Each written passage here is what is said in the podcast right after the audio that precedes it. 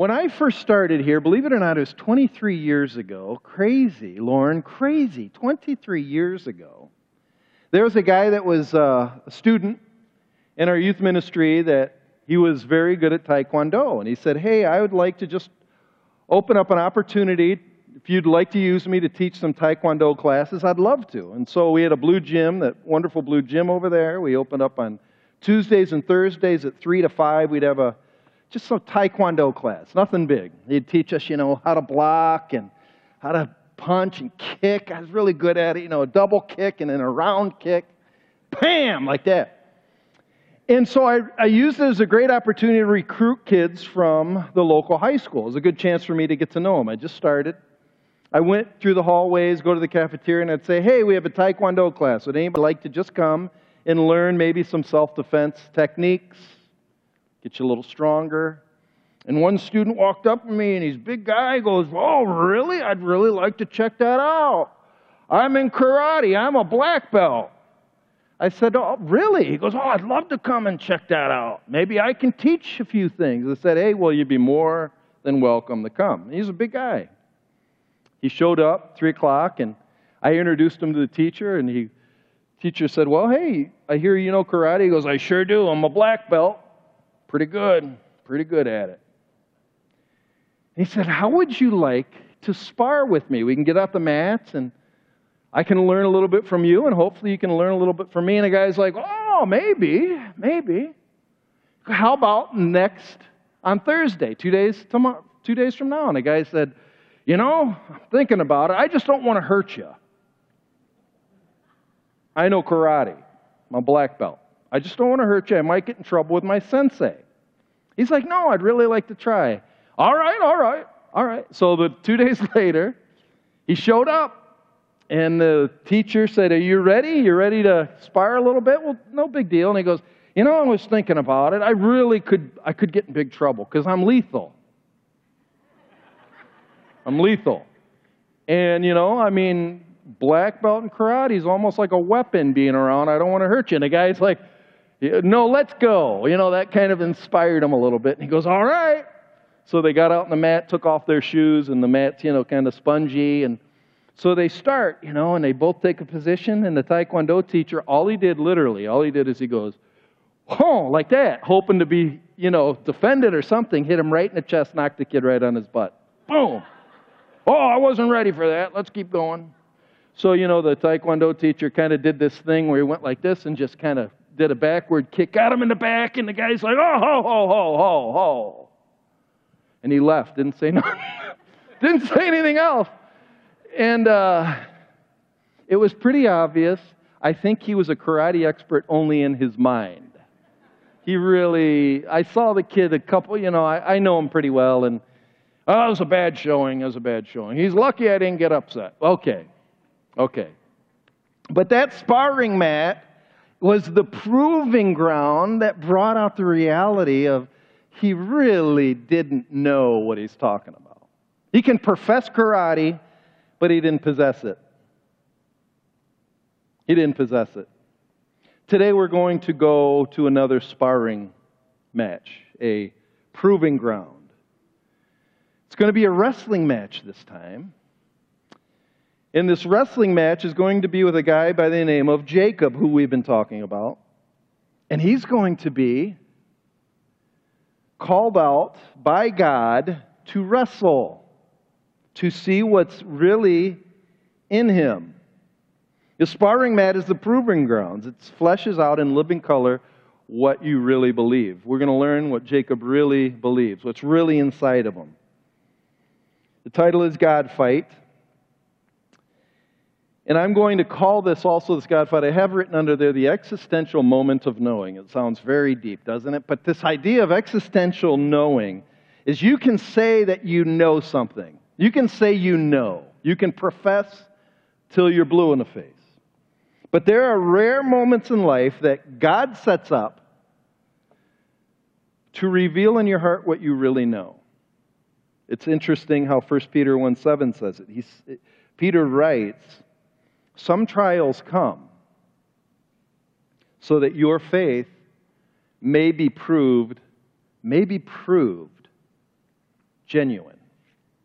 You can say you know God, but do you, I mean, really, do you really know God? Do you really know God? I once read that in our current use of the modern language, English language, the word really, the word really, people you are now using the word really because they want to get to the authentic or genuine core of something. It's the expression of what I'd call as existential knowing.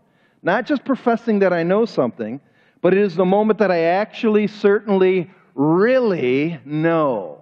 Like, I really, I don't, like when we say, I believe in God, if I say it like this, I really believe in God, it means that I'm not kidding. Or you could say, I, I, know God, but do you really know God? There's that core.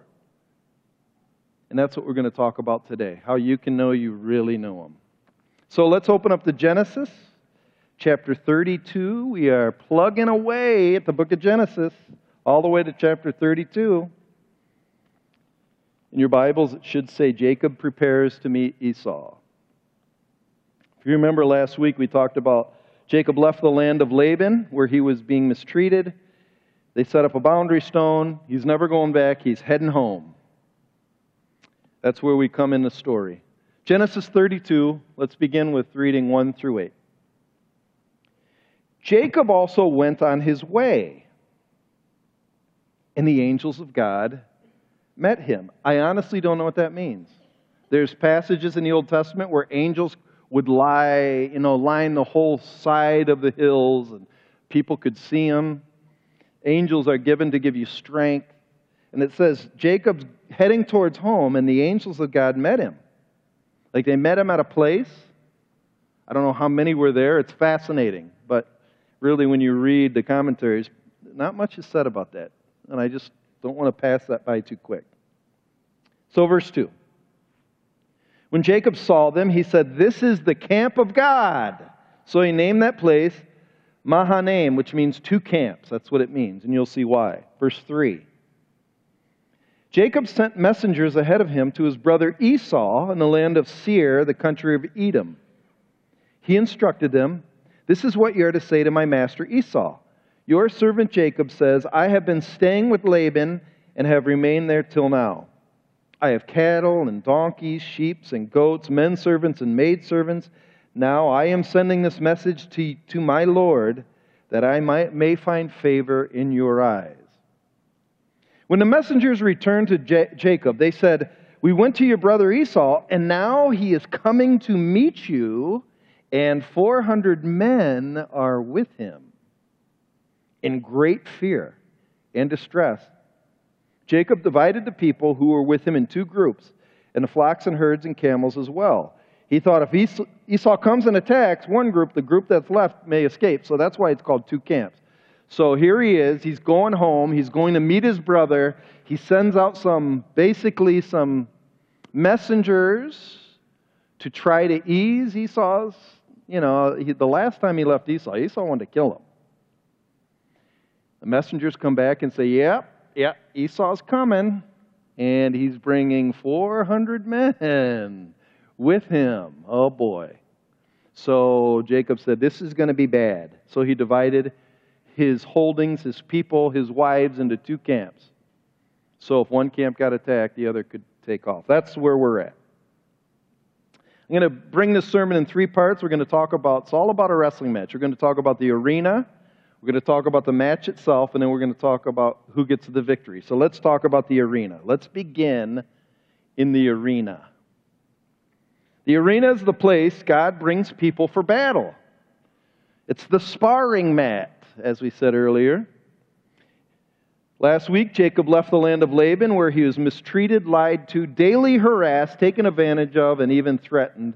So he head back home with his wives and children to reunite with his family and his faith. That's what we talked about last week. But there was a lot of unfinished business back home, primarily with his brother Esau. That's why he left. Esau wanted to kill him. So, because Jacob stole from him, stole his birthright, which was really important back then. We've talked all about that, and his blessing from his father. He stole. So in verse 7, it says, In great fear and distress, Jacob divided the people. So here is Jacob, terrified. Verse 32 says this happens all down by the river Jabbok. Actually, some scholars want you to notice that the word Jabbok sounds a lot like Jacob in the Hebrew, and wrestling sounds a lot like Jacob in the Hebrew. But it's down in this kind of valley. He sends people to one side and the other, and he's down by the river where all of this is going to take place. And in a way, it's like an arena. He's down, and angels may be on the side of the mountains watching, because angels are there. So late at night, the story is taking place. So the sun is just going down, and it happens all night long.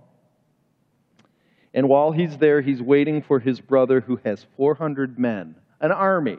His brother's bringing an army to see his brother. So Jacob sits and stews. He's dreading paid back. He's filled with fear. This is terrible. And he can't go back to Laban. He made up his mind. He's stuck. This is the arena. It's where he's being squeezed in God's vice grip. It's kind of like God is squeezing him because it's either going to make Jacob or it's going to break him. There's no way out. Have you ever been in a situation like that? It's a vice grip. You don't see any way out. And you really couldn't help getting into it. What is your arena? An arena, the way I'm going to describe an arena, an arena is an existential moment where the mere profession of belief, the mere profession of belief and nice sounding trite religious words are not enough anymore. Yeah, I'm a Christian. That's just not going to cut it anymore. They don't work. It's when your heart cries out, like Jacob's does in 9 through 11. Listen to Jacob's heart cry out.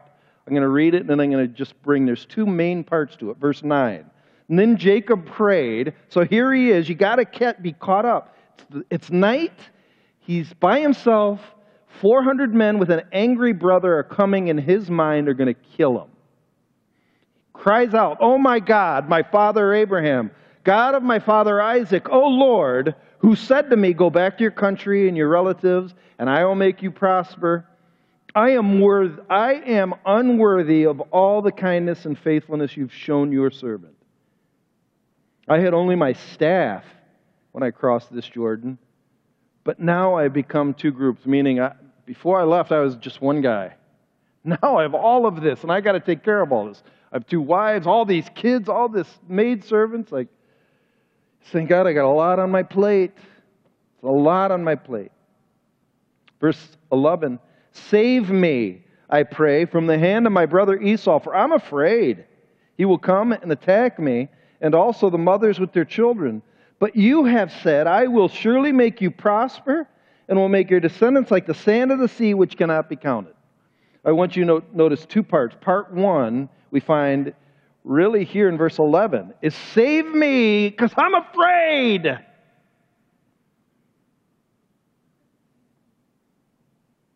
This is where you know you are experiencing this, this, uh, this is the moment when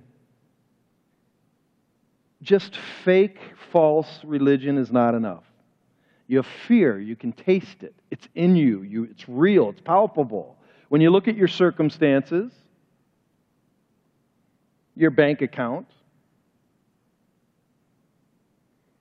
your inability in the past, Maybe it's your illness, your broken relationships, your failures. Maybe it's your sin that you love. And you know it's finally caught up with you. All of these things have finally caught up with you. You're at the arena. You, you've got no other choice. You can no longer kick the can of responsibility down the street. Maybe later on I'll take care of this. No, it's that day is today. You must face it. You can't run anymore. And you know, in order to face it, you need God because everything you've tried in the past is not working. My question is have you been there? Have you ever fought in the arena of dread and fear? It's terrible. It's terrible. I have a number of times, and each time I was in that place, that arena, my faith was tested. And I knew either I was going to be proven true or false. It's sort of like this. You, we often hear this phrase prayer always seems to be the last resort. That's because primarily it's it is because by nature we've been made we've been made to fix things on our own. That's how we're made. If I can take care of it, I'll fix it. But there will be times when we can't. We can't. And I believe those times are most of the time purposeful, where all we have left is prayer. And you're in that vice grip. He wants to see in that moment if you really believe He will rescue you. Do you believe it? And then when we pray, we pray like he did in verse the second part. Watch how he prays. It's incredible. Verse 12 is incredible. You get into the psyche of Jacob, he's terrified, but what does he lean to? The word of God. Verse 12. But you have said, God, I'm terrified, but I, but I believe you. You've said some things I need to hold on to.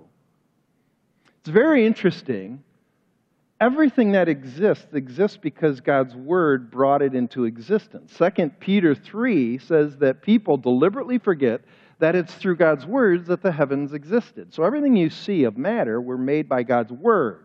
His word creates reality. Unbelief, however, doesn't believe that anymore. It suppresses that truth. But true faith brings you back to really what matters, and what really matters is God's word. Faith comes through hearing, and hearing through the Word of God. The Word of God is more real than this, it stands. And so, if God has promised you something, a true believer will go to God in this moment of being in the arena and will say, God, I'm dying, but you've said. You have said. What has God said to us? He said, he's given so many promises. If you don't know, just go through the Psalms. Here's some through the Psalms I'll never leave you or forsake you.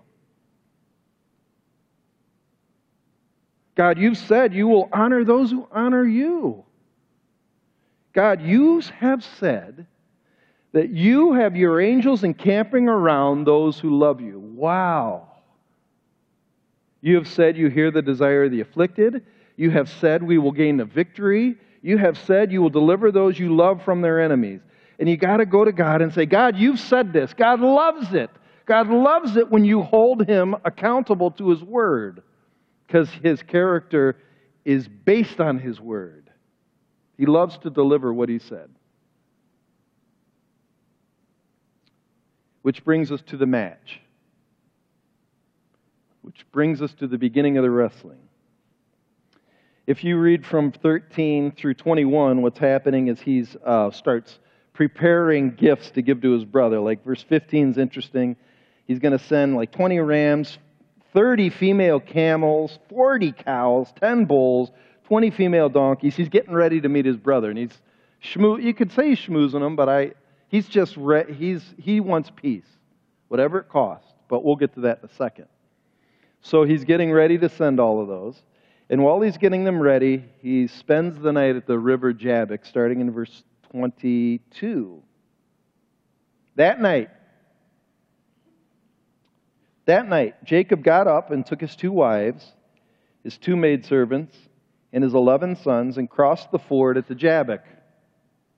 After he had sent them across the stream, he sent over all his possessions. So Jacob was left alone. And a man wrestled with him till daybreak.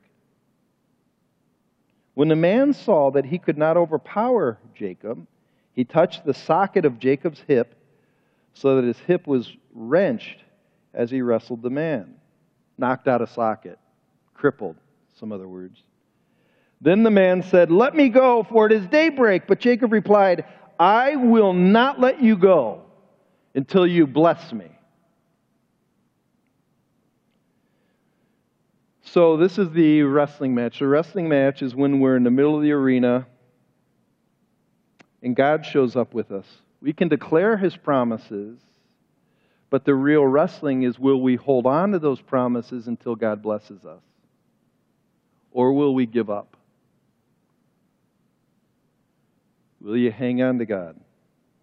This is really a wild story. Like all of a sudden, God shows up in as an angel, but in a man's form. He calls it it's God. It's people would say this is a theophany. This is Jesus Christ pre-incarnate Christ in form of a man coming to meet Jacob by the side of the Jabbok River, ready to wrestle. And they weren't wrestling like a, a normal wrestling match to pin somebody, you know, get their shoulders. Well, I won. This is different. And they both knew what they were wrestling for. You know, if I was Jacob, I'd be like, what are you doing, man? I don't want to wrestle it. But they kind of both knew what they wanted. God wanted to win a man, and Jacob wanted to win a blessing wasn't about a pin.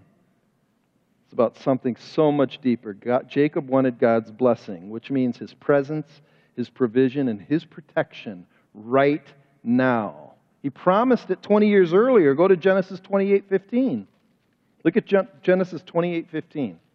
This was 20 years earlier. Remember the first time he camped and he saw the stairway to heaven, angels ascending and descending, and God gave him a promise in 28:15. God said, I am with you. I am with you, Jacob. I'll watch over you wherever you go. I will bring you back to this land. I will not leave you until I have done what you've what I've promised you. And so he's going back to that promise and he's claiming it. And he's saying, God, that promise needs to happen now. 400 guys are going to kill me. You need to rescue me.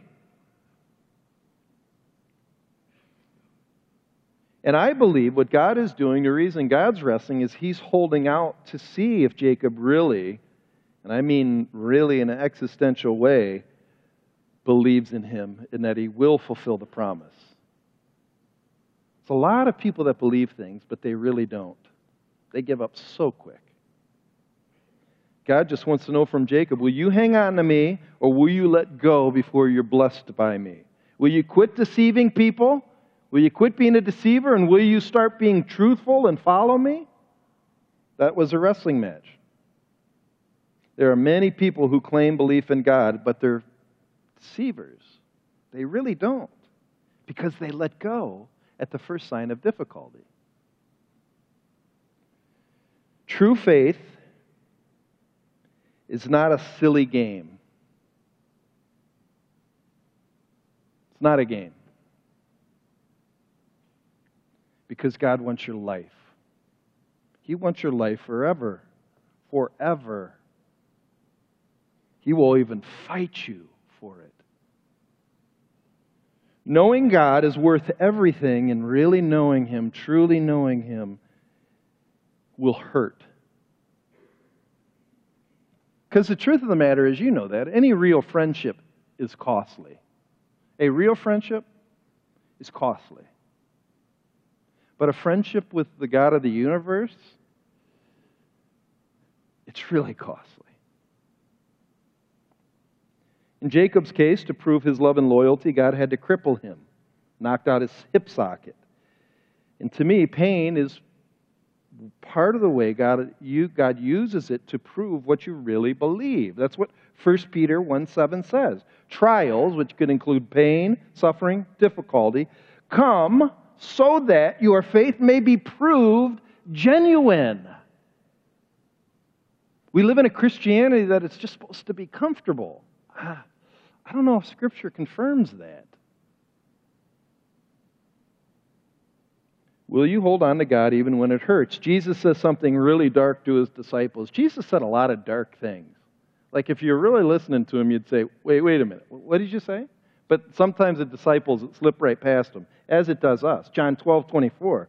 Very truly I tell you, Jesus says, Very truly I tell you, unless a kernel of wheat falls to the ground and dies, it remains only a single seed.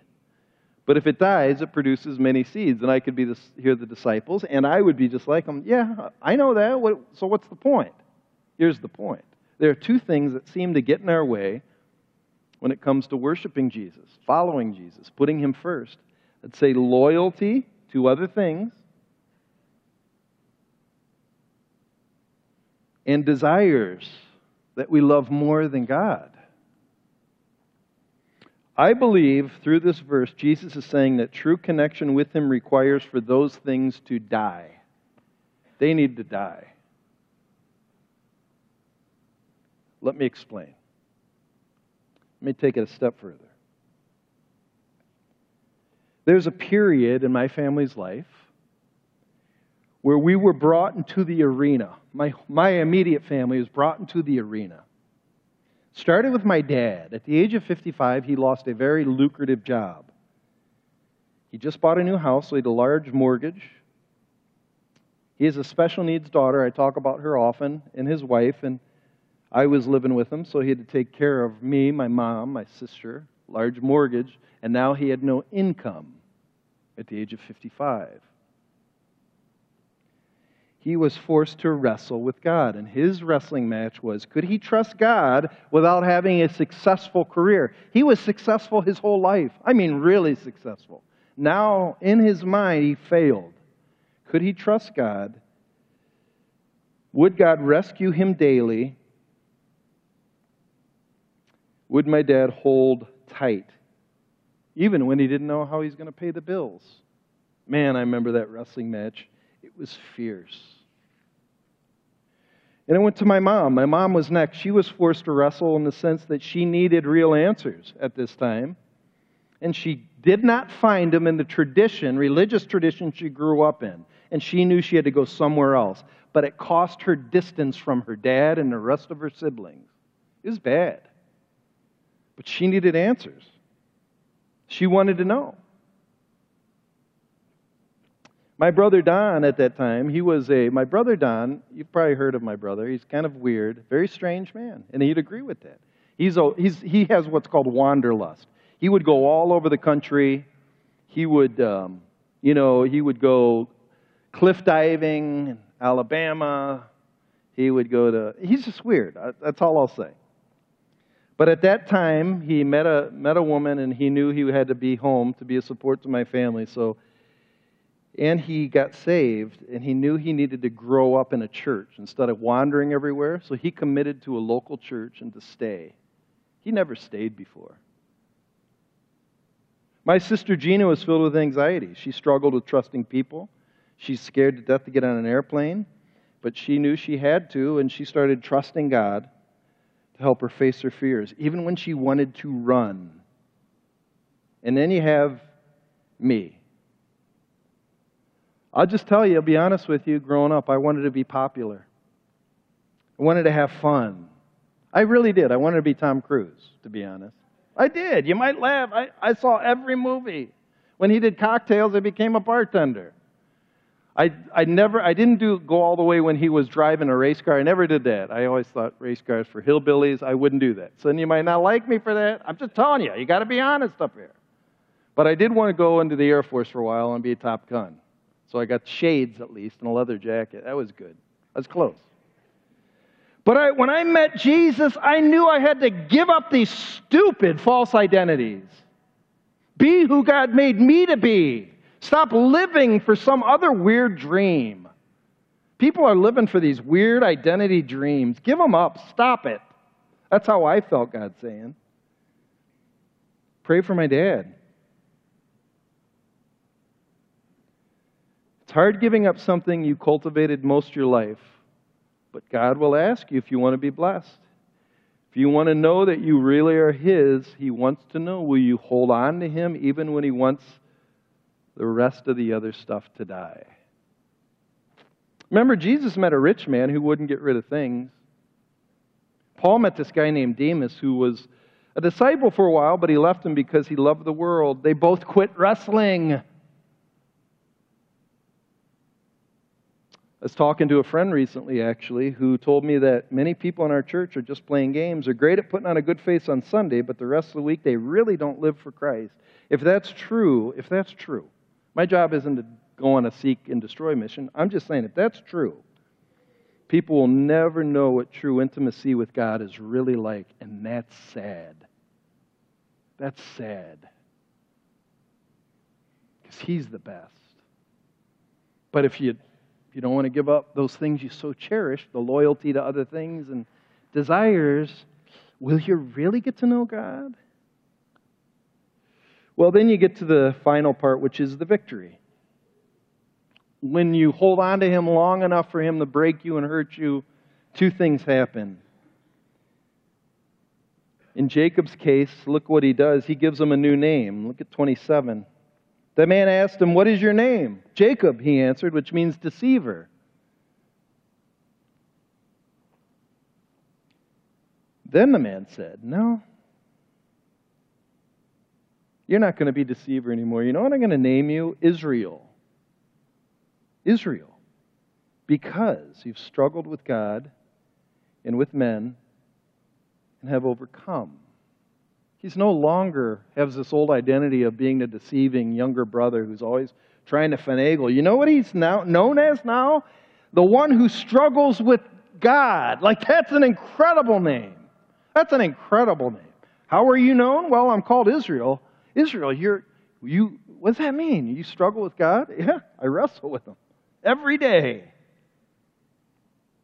Then the man said, Your name will uh, Jacob says, Please tell me your name. He replied, Why do you ask me my name? Then he blessed him there. So Jacob called the place Peniel, saying, It is because I saw God face to face, and yet my life was spared. Did he really see him face to face? Some people think he wrestled him in pitch dark, so he didn't see him. It's a long discussion. I don't have time for it, but it's interesting. All I know is Jacob was forever changed, and victory was achieved. Victory Sounds like he got his leg broke. Well, Jacob got the victory because he was blessed. He knew that he's God. God's with him. You're the one who struggles with God. You're mine. And God won. God got the man. This is what true salvation is about. When God save you, saves you, it's always a win-win. Win-win-win. Because the Holy Spirit's given to you, and that's for Jared more than anybody. It's a win win. You don't lose when you die to God, you win. You win. You win the world. It's the grand mystery of the gospel. You will never know God and taste his life until you die to it. That's what Jesus is talking about. Watch how Jacob changes from this point on. If we read uh, chapter 33, so Esau's coming, verse 1. Oh boy, Esau's coming with his 400 men. So he's still a little nervous. Divided children among Leah, Rachel, two maidservants. Verse 2 put the maidservants and children in front, Leah and her children next, Rachel and Joseph in the rear. And he went down ahead and bowed down. He bowed down to the ground seven times as he approached his brother. He is willing to humble himself, a sincerely broken man. Before he was the deceiver. As a deceiver, he believed he deserved the privileges of the firstborn. Now he humbles himself and presents himself as a servant to his older brother. Look what Esau does in verse 4. This is interesting, verse 4. But Esau ran to meet Jacob and embraced him. He's not coming to kill him. He threw his arms around his neck and kissed him, and they wept. I just want you to notice this fear, fear in the middle of the night had Jacob in so much turmoil, but it wasn't really the case. That's the problem with fear.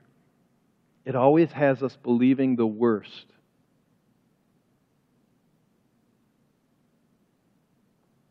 It's always true. Fear in the watches of the night is what kills the soul, not actually the reality of the thing in the morning. If we can get that in our minds, in that moment of darkness, it's, it's like, I'm done, I'm done. But God's like, hang on to me. You're going to make it. Just wait till the morning. Read Psalm 30. You're, if you're worried about the night, read Psalm 30. It's incredible.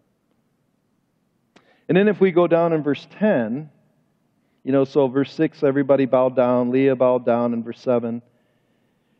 And then Esau's asking about all those camels and cows and in verse 8, well, what do you mean by all these droves I met to find favor in your eyes, my Lord? But Esau said, I've already have plenty, my brother. Keep what you have. Keep it. No, said Jacob, no, no, no. If I found favor in your eyes, accept this as a gift from me, for to see your face is like seeing the face of God, now that you've received me favorably.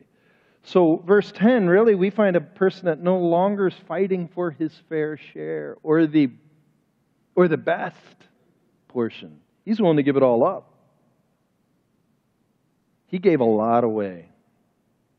He gave a lot away. We, that's what, if you want to read what he gave away, remember, thir, read 32, 13 through 21. I mean, he gave a lot away.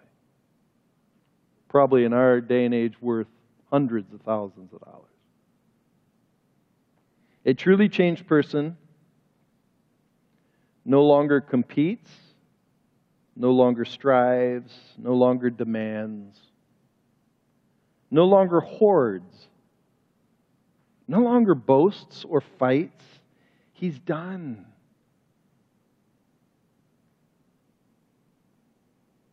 To me, that is how you can know a person knows God. Here's how you can, here's how you can know. How do you know you're known? How do you know you're known? In my mind, it's very simple. The fruit of the Spirit, which is love and joy and peace and patience and goodness and self control, flows out of you. You don't force it, it just comes out of you. It's wrapped up in humility. Put all those together, that to me is humility. Brokenness.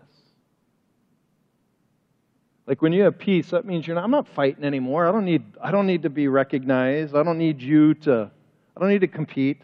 Patience is I trust God. He broke me. So I'm going to I'm going to trust him. To me, one of the craziest fruits of the Spirit is kindness. Kindness. Does kindness flow out of you? I will be honest with you, I do not enjoy wrestling with God in the arena. I don't. Every time it happens, every time that situation happens, it makes me evaluate what I really believe, and it's hard. Because there's things inside of me that deceive a lot. But after I've battled with him and I've come out broken and alive, I can, I know, I know that I know God and that he loves me. It's incredible. I'll just say those who have never fought him to the point where he hurts you will never experience life to the fullest. I can tell you honey is sweet, but it means nothing till you taste it. I can tell you God exists and He's good, until you, but until you wrestle with Him, hang on during tough times and follow him through the dark valleys while everyone else bails out, then you won't really know him. You just won't. That's why Psalm 34 7 said, Taste and see that the Lord is God. This is existential knowing. You won't know until you've experienced his presence in a moment of humble obedience. When I was a kid growing up, there was another karate show named Kung Fu. And Kung Fu was uh, with Caine was he was, his mom was Chinese, but his dad was English, and he had to he was adopted by this temple with these kung fu masters, and he had to go through a lot of trials and difficulties. Very first trial, he had to do, walk rice paper, and he walked the rice paper and he'd you know just walk it normally. And they said look behind you. And he looked back and there's footprints in the white rice paper. And he said it's going to take a long time. So he learned and tested and he went through all of these different things. And over time he started acquiring skills. And then they said now i think now is the time. If you can snatch the rock out of my hand now is the time. Black rock. Walks the rice paper. Looks behind him no footprints. He goes, Now's the time. Final test. Big cauldron full of hot coals with a dragon on one side and a tiger on the other. Puts his hand slowly over it and goes, puts it down, walks out in the snow. Steam comes up because cool his arms, but he's got taiga and dragon. And now he's Shaolin master forever, and he's different man. I'll tell you what, it's sort of like that when you go in the arena with God. Before you go in, I don't know if I know him. I don't know if I really believe this stuff.